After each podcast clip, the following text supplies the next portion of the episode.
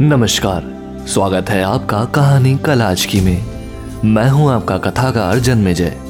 सुनाने जा रहा हूँ नैनी ग्रोवर की लिखी कहानी, माफ़ी, भाग दो।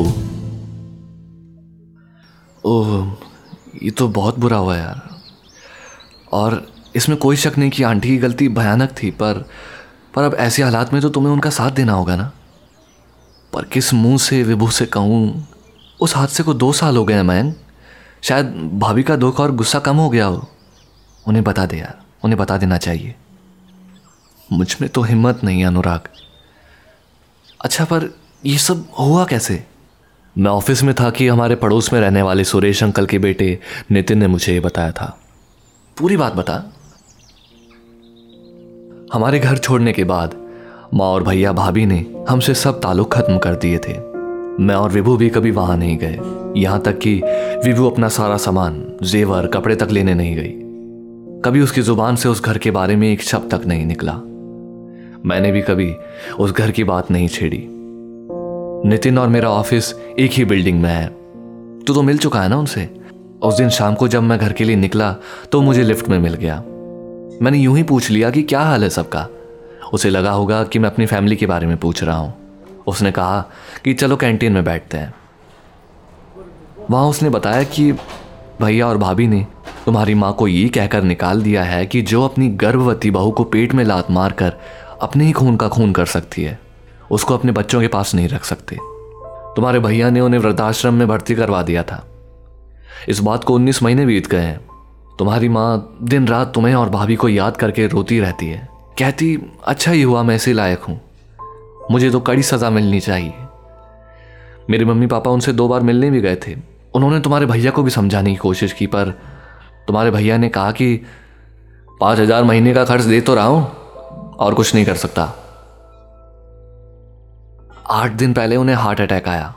आश्रम वालों ने उन्हें सरकारी अस्पताल में भर्ती करवा दिया। तुम्हारे घर भी खबर की गई, पर कोई आया नहीं।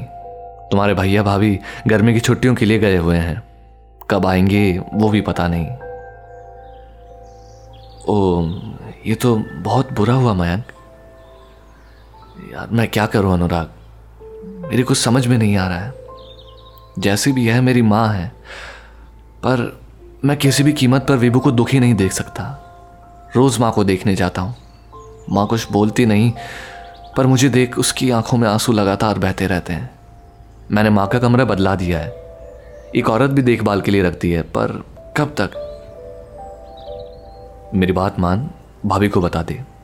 नहीं यार, ये मेरे बस की नहीं है। कुछ देर यूँ ही बैठने के बाद मयंक ऑफ़िस निकल गया।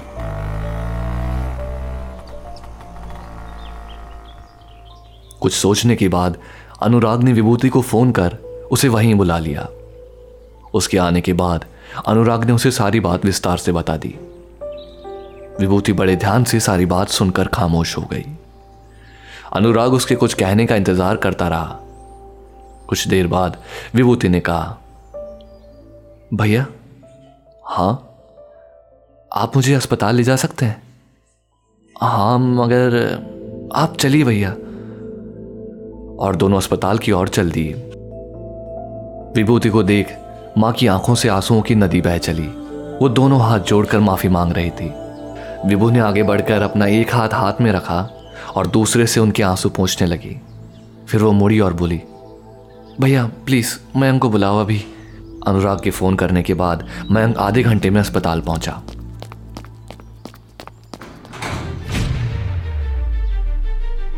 सुनो, उसे देखते ही विभूति ने कहा, विभू, तुम यहाँ आई एम सॉरी मुझे यहाँ नहीं आना चाहिए था, पर कैसी बात कर रहे हो मयंक ये सब बातें घर पे करेंगे। अभी तो तुम माँ को घर ले चलने का इंतज़ाम करो। छुट्टी मिल गई है ना? हाँ छुट्टी दो दिन पहले ही मयंक बोलता बोलता रुक गया। चलो फिर, घर चलो। माँ को कपड़े बदलवाती हूँ, तुम पेपर वर्क कराओ। फिर उसने अनुराग से पूछा, भैया, क्या आप टैक्सी मंगवा देंगे? हाँ मैं लाता हूँ, भाभी। मन ही मन वो विभूति की प्रशंसा करने से खुद को रोक नहीं पा रहा था। माँ बहुत कमज़ोर हो गई थी। इन दो सालों में उसका वज़न भी बहुत गिर गया था। अब तो पश्चाताप में डूबी आँखों को ज़मीन पे गड़ाए। एक असहाय सी वृद्धा मालूम होती थी। उसे अपने आप चलने में नाकाम देख विभूति उसे सहारा देकर टैक्सी तक ले गई। मयंक तो सिर्फ़ अपनी विभू की प्यारी सी सूरत ही देखे जा रहा था। टैक्सी में बैठने से पहले वह अनुराग के गले लगा। मैं किस तरह से थैंक यू कहूँ यार? अबे चल थैंक यू का बच्चा। और दोनों हंस पड़े।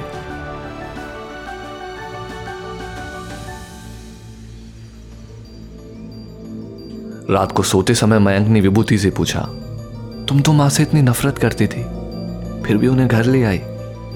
वो नफरत नहीं, दुख और गुस्सा था, जो समय के साथ कम हो जाता है। और फिर इस हाल में उन्हें किसके सहारे छोड़ सकते हैं? उन्हें उनके किए की सजा भगवान दे चुके हैं। दो दो बेटों के रहते माँ को आश्रम में इतने समय तक रहना पड़ा। ये क्या कम सजा है? मानती हूँ कि अभी तक मैं सब कुछ नहीं भुला पाई। पर मेरा यकीन करो, मैं माँ की सेवा में कोई कमी नहीं करूँगी। अच्छा जी, पहले ही बता देते तो इतने दिन परेशान नहीं होते? मैं डर गया था। तुमने तो माँ का चेहरा ना देखने को कहा था। हाँ कहा था। क्या माँ का चेहरा अब भी वैसा ही लगा तुम्हें? अब तो वो एक माँ ही नज़र आई मुझे। वो मगरूर चेहरा और उसके वो नफरत वाले भाव। समय की चक्की में पिस चुके हैं, मयंक। मयंक ने उसे अपने गले से लगा लिया। एक साल बाद ही मयंक और विभू एक नन्ही सी बेटी को लेकर माँ के साथ शहर के बाहर वाले मंदिर में दर्शन करने गए।